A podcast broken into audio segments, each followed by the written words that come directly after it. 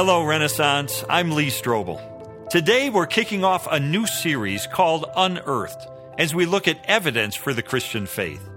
Today, we're going to be exploring the question Can I be a Christian and not throw away my brain? That raises questions like Is it rational to believe in God? Can I be an intelligent person and still be a Christian? I wrestle with these kind of questions when I was a spiritual skeptic. In fact, I'm going to be telling my story of my journey from atheism to Christianity on May 17th and May 18th. I hope to see you then. In the meantime, have a great weekend.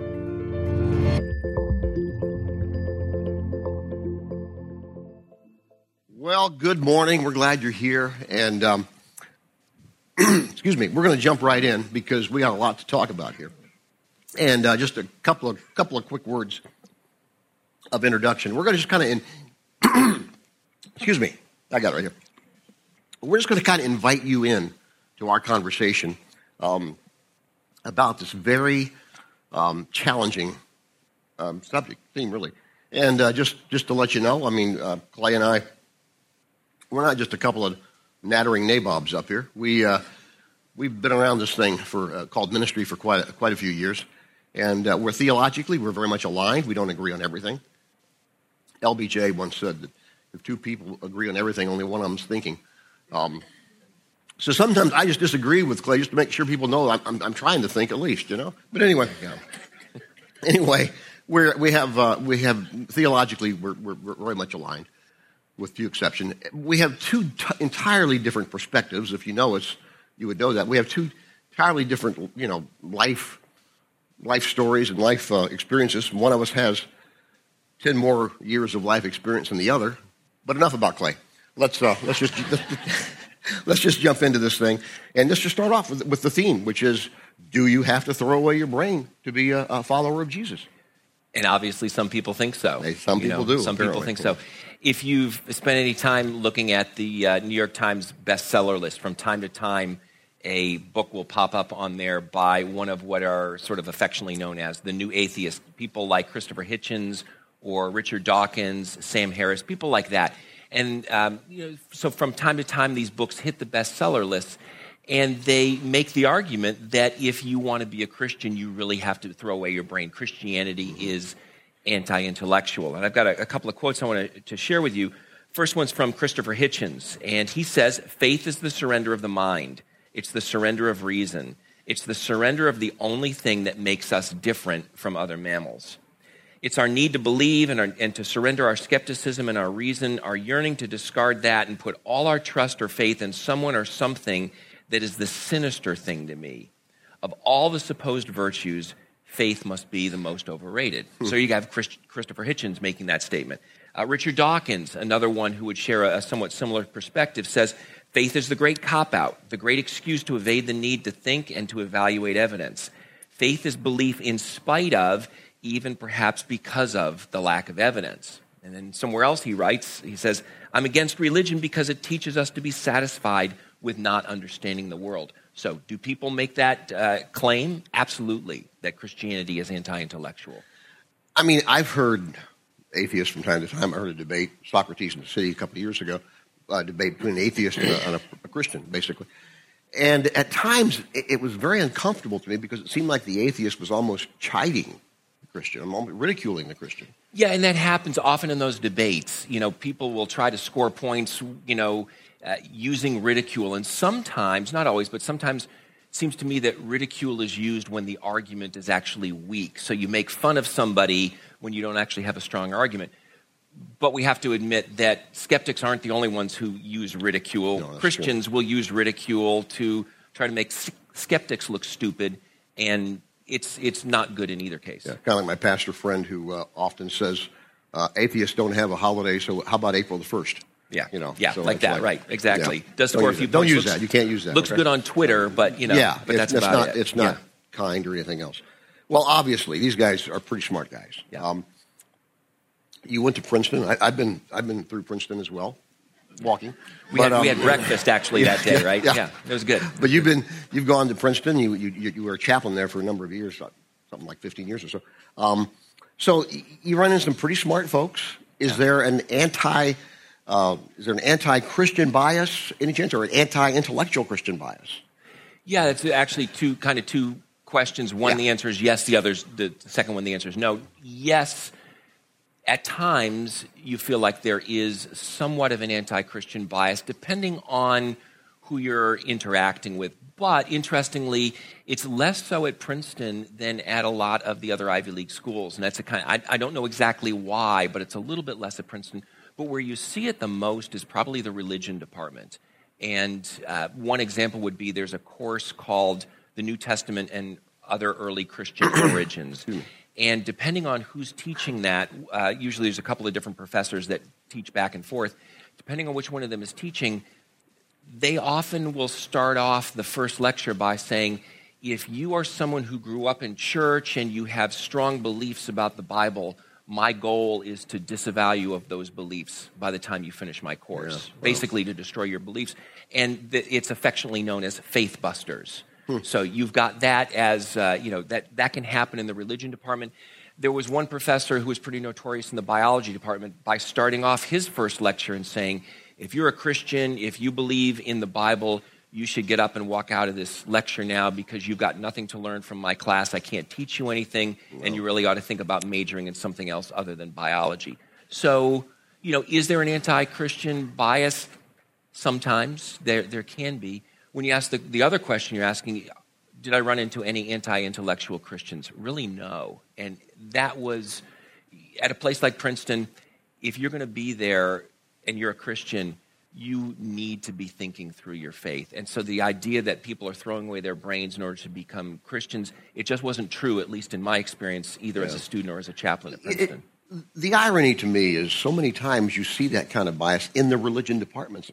My wife Charlene will tell you that the first time she ran into this sort of um, kind of argument, this fervor against Christians was, was in the religion department at the University of Georgia. So it's just irony, irony to me that that, that happens. like Yeah, that. you would think that in a religion department they would be open to all Right. the various religions, but it's not always the case. And but on the other hand, there are some faculty members who are who even if they weren't wouldn't view themselves as uh, having a relationship with Jesus themselves, they did treat those who did very respectfully. Yeah. So it's not monolithic either. Well, let's be fair for a minute. I mean, are some are the atheists in some form painting an accurate picture uh, of those of us who are Christians? In some sense, there is some accuracy to the picture with regard to some Christians. How do you like that? For That's that's that's a good answer. Point being, obviously, there are some anti-intellectual Christians. There are some Christians who are throwing away their brain, who are making some pretty stupid statements, who aren't thinking about what they believe, and they're spouting off things that they really don't understand what they're talking about. But you get it on the other side as well. Christianity does not have a corner on anti-intellectual stupidity. Atheism, right. agnosticism can do the same thing. There are smart people on both sides. There are people who say stupid things on both sides. Yeah, unfortunately, that's, Yeah. uh, Exactly. works that way, doesn't it? Exactly. Um, Well, let's jump in.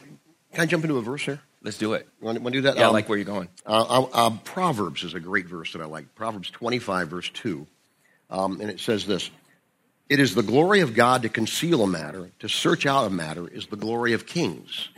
I, I just love that, that to search out a matter is, is honorable. That's what, that's what people, kings, anybody that's, that's you know, Flesh that one out because I think you're making a good point, but kind of flesh it out. What does it mean yeah, to search idea. out a matter? Um, basically, he's saying search. You know, Google. Solomon didn't know about Google, but I mean, Google, search, look, uh, research, research, read. And another passage in the Bible says, study to show thyself approved uh, unto God. So the Bible doesn't just suggest it, it almost commands us to, to seek this thing out. Excuse me. look for this stuff. Try to figure it out. Look from both sides. Talk to somebody you don't agree with. Yeah. You know, yeah. that, that's, that's always helpful. God gave you your brain. Use it to try Yeah. to understand, to figure out what He's done and what He's doing in the world.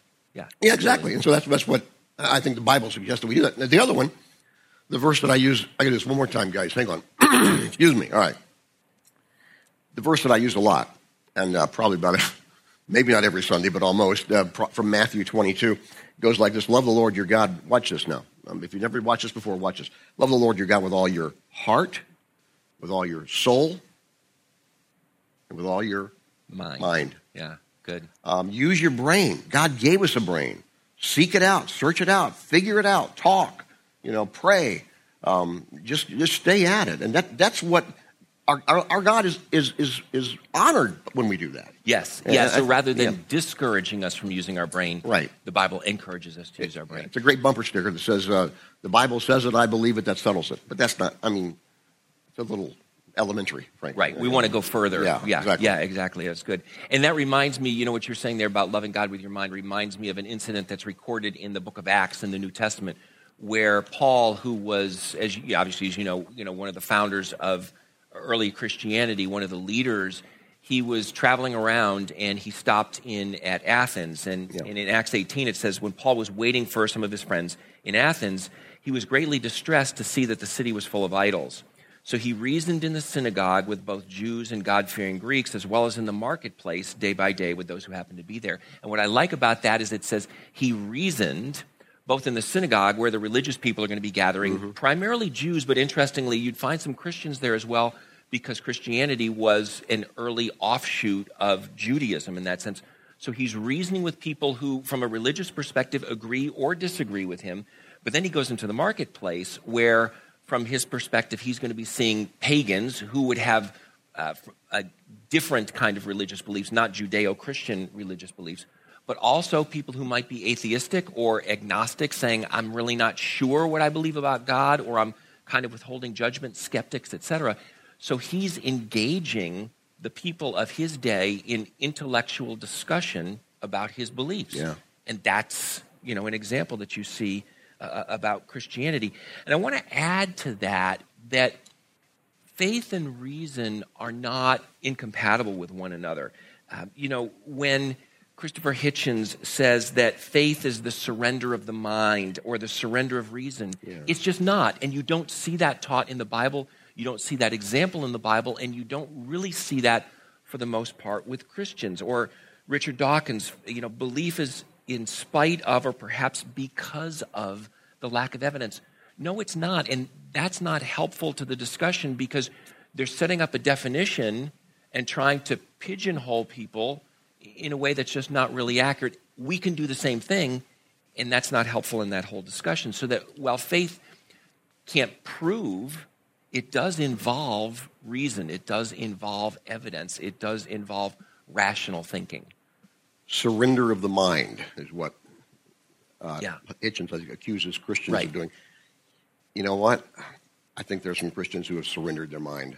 Yeah. And they say some pretty stupid things. Absolutely. Yeah. And uh, using your favorite, uh, you know, intellectual research tools, you were saying Google. Yeah. The other day, I just I, was, I, I actually Googled stupid Christian quotes. Just my, actually, see, my, my, actually, my, my favorite. Did you really? Yeah, I did. I put in stupid Christian quotes, and there were some that I couldn't even say here, you know, in in, in uh, mixed company. In so truth, my stupid. favorite research is you. I ask you. Ask Clay.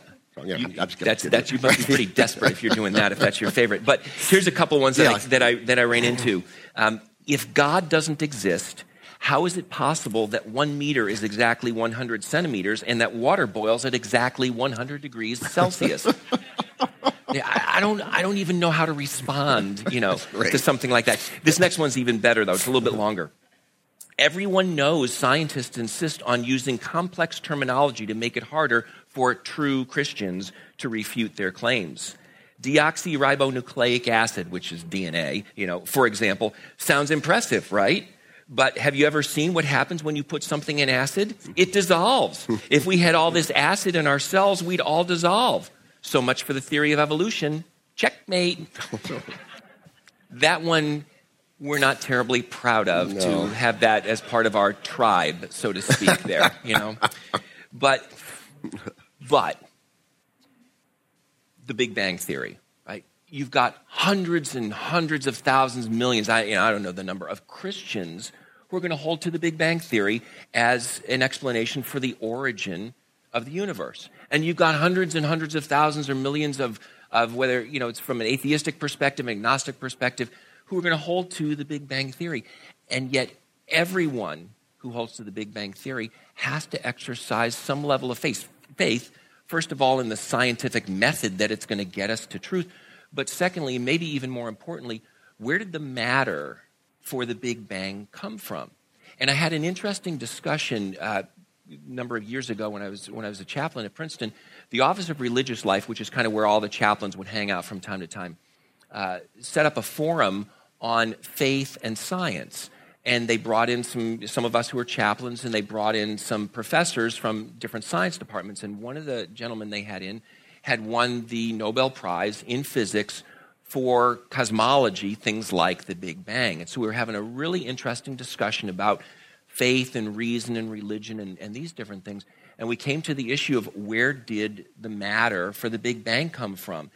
And he actually said that from a scientific perspective, the laws of physics, as we now know them, cannot explain the first few hundred milliseconds after the Big Bang occurred.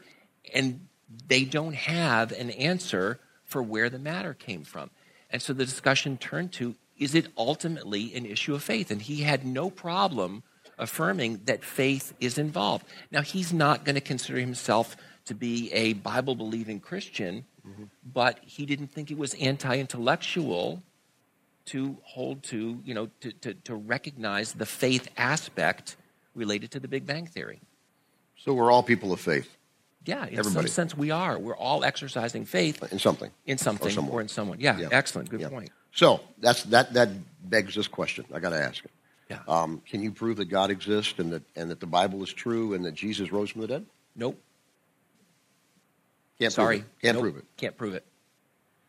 Let's get out of here. See you next week. Come on. We're, done. We're done. no, can't. I can't prove. I don't think anybody can prove that God exists. Can't prove that the Bible is reliable. Can't prove that uh, Jesus rose from the dead. Can't prove and on. But you can't prove that God doesn't exist. You actually could potentially prove that the Bible's unreliable, and we'll talk about that next week. So that's theoretically yeah, that's possible. A, that's a discussion. You can't prove whether or not Jesus rose from the dead in that way, unless they found the body. And, and again, we'll discuss that. At least Strobel will actually talk about that in, uh, in a few weeks as well. But when you're asking the question, can I prove that God exists? No, I can't prove that he doesn't exist either. But I can show that it is reasonable to believe that God exists. And I would argue that it's more reasonable to believe that God exists than that he doesn't exist. But people on the other side of the debate would say, no, I think it's more reasonable to think he didn't exist. So, you know, we can debate back and forth, yeah. but the question is not can we prove it, but can we show that it's reasonable? What would be a couple of uh, go to arguments for you for the existence of God? Yeah, I think one of the oldest arguments for the existence of God, and one of the most popular actually, is uh, the argument from design. And people like Socrates, uh, Plato, Aristotle, Thomas Aquinas, some would say Voltaire, Voltaire think, yeah. you know, held to the argument from design. Basically, the idea is that design implies a designer. And since when we look at the world and especially living things, they appear to be designed, then the most reasonable conclusion is that they are designed. And if they are designed, then there has to be a designer, mm-hmm. and that designer would be God. And William Paley, who was a, both a theologian and a philosopher, he used what's called the watchmaker argument. He said, if I'm walking through a field and I see a rock, I say, oh, look, there's a rock. But if I'm walking through a field and I see a watch, I say, who put that watch there or who dropped that watch? Because that watch evidences design in a way that a rock does not. So, similarly, when I look at, say, human beings, human beings look like we're designed. So they, you know, so that's one of the arguments there. And interestingly, uh, there was uh, an atheist named Antony Flew, fairly famous uh, um, among atheist and agnostic circles, who in roughly 2004 converted to deism. So he didn't fully embrace Christianity, but he embraced the idea that there's a God. And it was because of a variation on the argument from design. He basically said, I just don't think that there has been enough time in the history of the universe for all of this to have happened simply by chance. There has to be a God of some sort out there. Yeah, so he converted great. in that for that reason. That's great. So another argument that is often used is the argument from, from morality. And interestingly, that one goes back perhaps even to Immanuel Kant, who was anything yeah. but a Bible thumping Christian. And Kant argued that all moral thought requires the assumption that God exists. And so he would argue from morality, the existence of morality, that God exists. C.S. Lewis in Mere Christianity. Yeah actually expands on that argument, and he says that everybody agrees, either theoretically or practically, that there are objective moral truths that transcend culture, that transcend civilization. Even people who do not believe in God believe that there are uh, objective moral truths, things that are objectively right and objectively wrong. And he said the only tenable position for that is that those that innate understanding of morality was implanted in us by a creator as opposed to by random chance.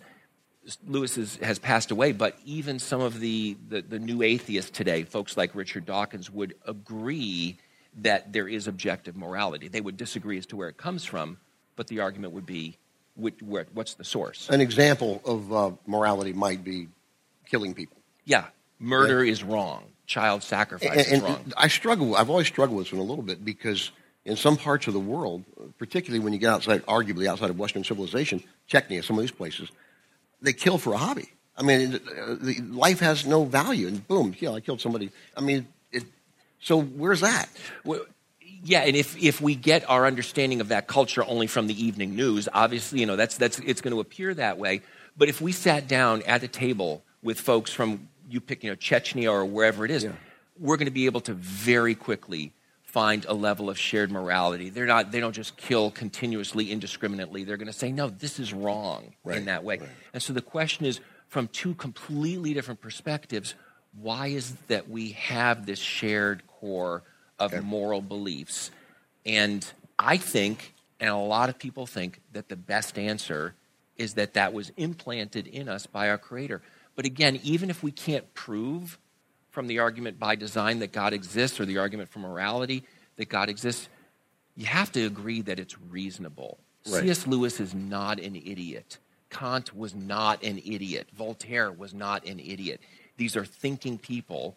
And so is Christianity reasonable? Yeah. Francis Collins. Francis Collins, yeah. who is now the director of the National Institutes for Health and was the head of the Human Genome Project. Yeah. Strong Christian believer. Yeah. No one's going to say he's an idiot. You know. Yeah. True. Yeah. True. Good. Great point, too. Good. Point. So, how would you respond then? Because one of the other accusations that's made is that Christianity is a crutch for the weak-minded. How would you how would you respond to that? Yeah, I've heard that all my life practically, and uh, what I say when somebody says, "Yeah, you know, Christianity is a crutch," I'm like, "What's a crutch for?" "Oh, it's to help you walk."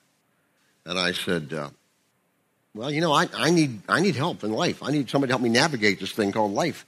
And uh, I depend on Jesus for that.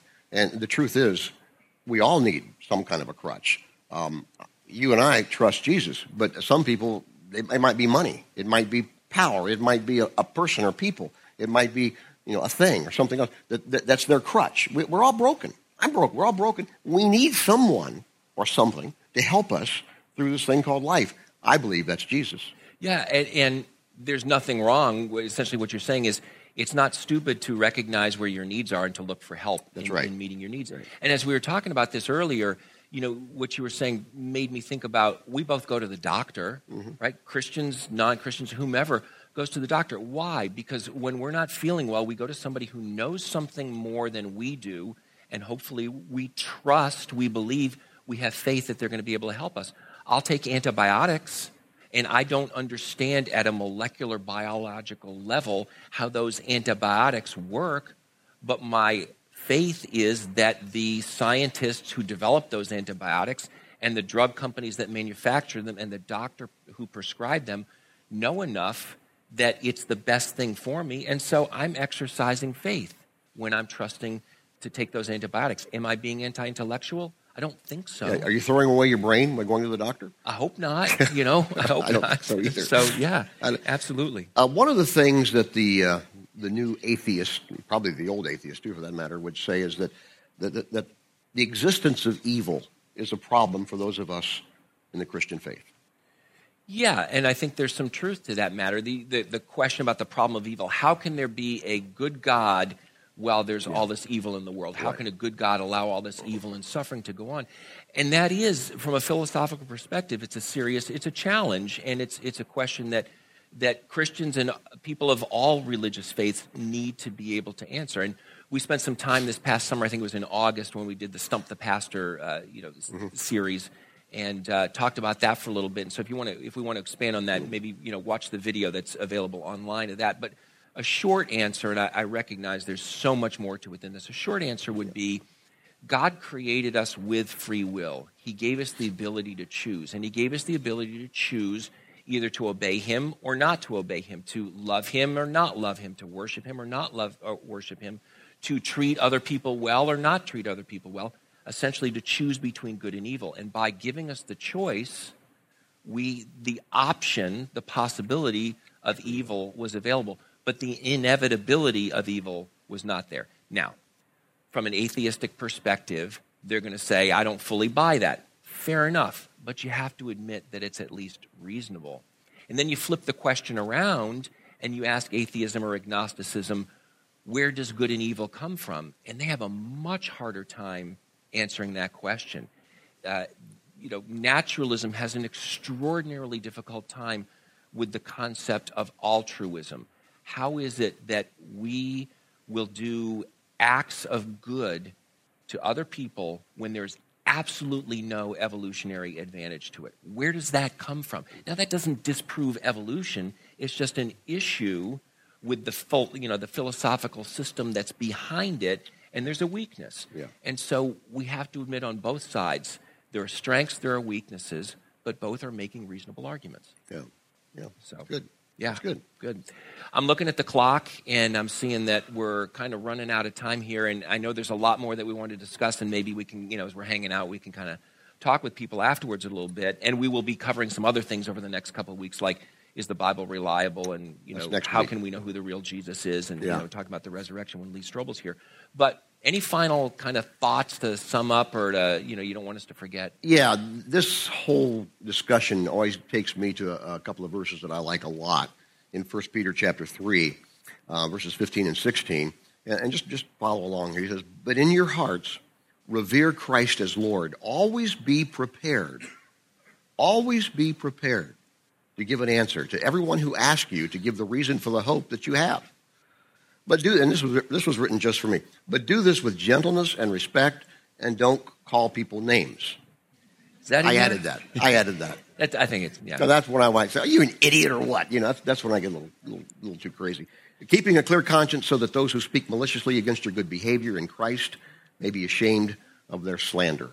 Um, there's two things in this verse. Always be prepared.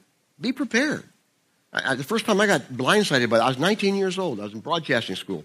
And I was kind of flirting with this girl, kind of a hot girl. Charlene? And this was BC. This was before Charlene. And um, and uh, and and she comes. we got into a discussion. I'm just trying to use my charm and everything, you know. And then she was somehow we got into the discussion on the Bible. Don't ask me why. She says, "You don't believe that stuff, do you? You don't. That's all. That's all a fable. That, that's, no, that's true. First time I ever heard that, I was blindsided. I wasn't prepared.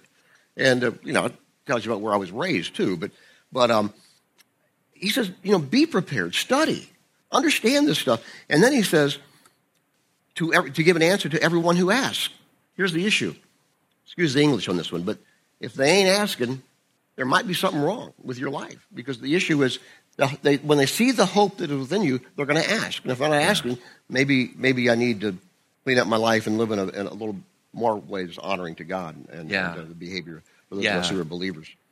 And then that, and that other verse we talked about, James 1, we talked about this this week. Um, James kind of expands on this, James 3. Who is wise and understanding among you? Let them show it by their good life, by deeds done in the humility that comes from wisdom. So live it. Live it. And, and as you as we were talking about that verse earlier this week, I was reminded for me it's so easy to let uh, my Christianity become intellectual. Uh, yeah. James is saying if you're wise, if you're understanding, if you're a true Christian intellectual, it's going to show in your life. And I really I liked when you made that. that yeah, point. the counter the counterpoint for you, you, you, it can become an intellectual exercise. There are others of us who can ah, we can get lazy yeah. and, and, say, oh, you know, I, I believe in Jesus. I don't care about all this other stuff. And we and need that balance. We need both. Yeah, we got to have both and help each other yeah. with that. Yeah, and you know, as as as you were saying, the idea of being ready to to give a reason for what you believe. Keep asking questions. Yeah. You know, um, wherever you are in your spiritual journey, just starting out and saying, I'm not even sure whether God exists, and I certainly don't believe that the Bible is 100% true. Fine. Ask questions. You know, why do you believe what you believe? Uh, explore, dig deeper, and keep keep exploring. But even if you're further along, you know, we all have questions, we all have doubts from time to time, and we need to ask those questions. We need to share those doubts. We don't need to be afraid to say, Yeah. I don't have all the answers and I need to, to know more. And a, a couple of books, two or three books that I think can be helpful if you want to explore a little further. One of them is A Case for Faith by Lee Strobel, the guy who's going to be coming to speak in a few weeks. That book really goes into much more depth about what we've been talking about this morning. And then I think it's the third, yeah, the third one on the list by Tim Keller, who's a really great thinker, called The Reason for God. He goes into to even more depth again on some of the issues we've been talking about today. Then the other book up there, The Case for Christ, which uh, Murph mentioned earlier, was really instrumental in the founding, uh, for the folks who founded Renaissance in their thinking. It actually talks about the subjects we're going to be talking about over the next three weeks. So those, those three books would be definitely worth checking out either in the library and actually uh, pretty sure the summit public library has those which is interesting. Right. and you can get them obviously on amazon or, or wherever it is. But the other thing that i would say is embrace the idea of faith. Don't be scared about faith. We all exercise faith.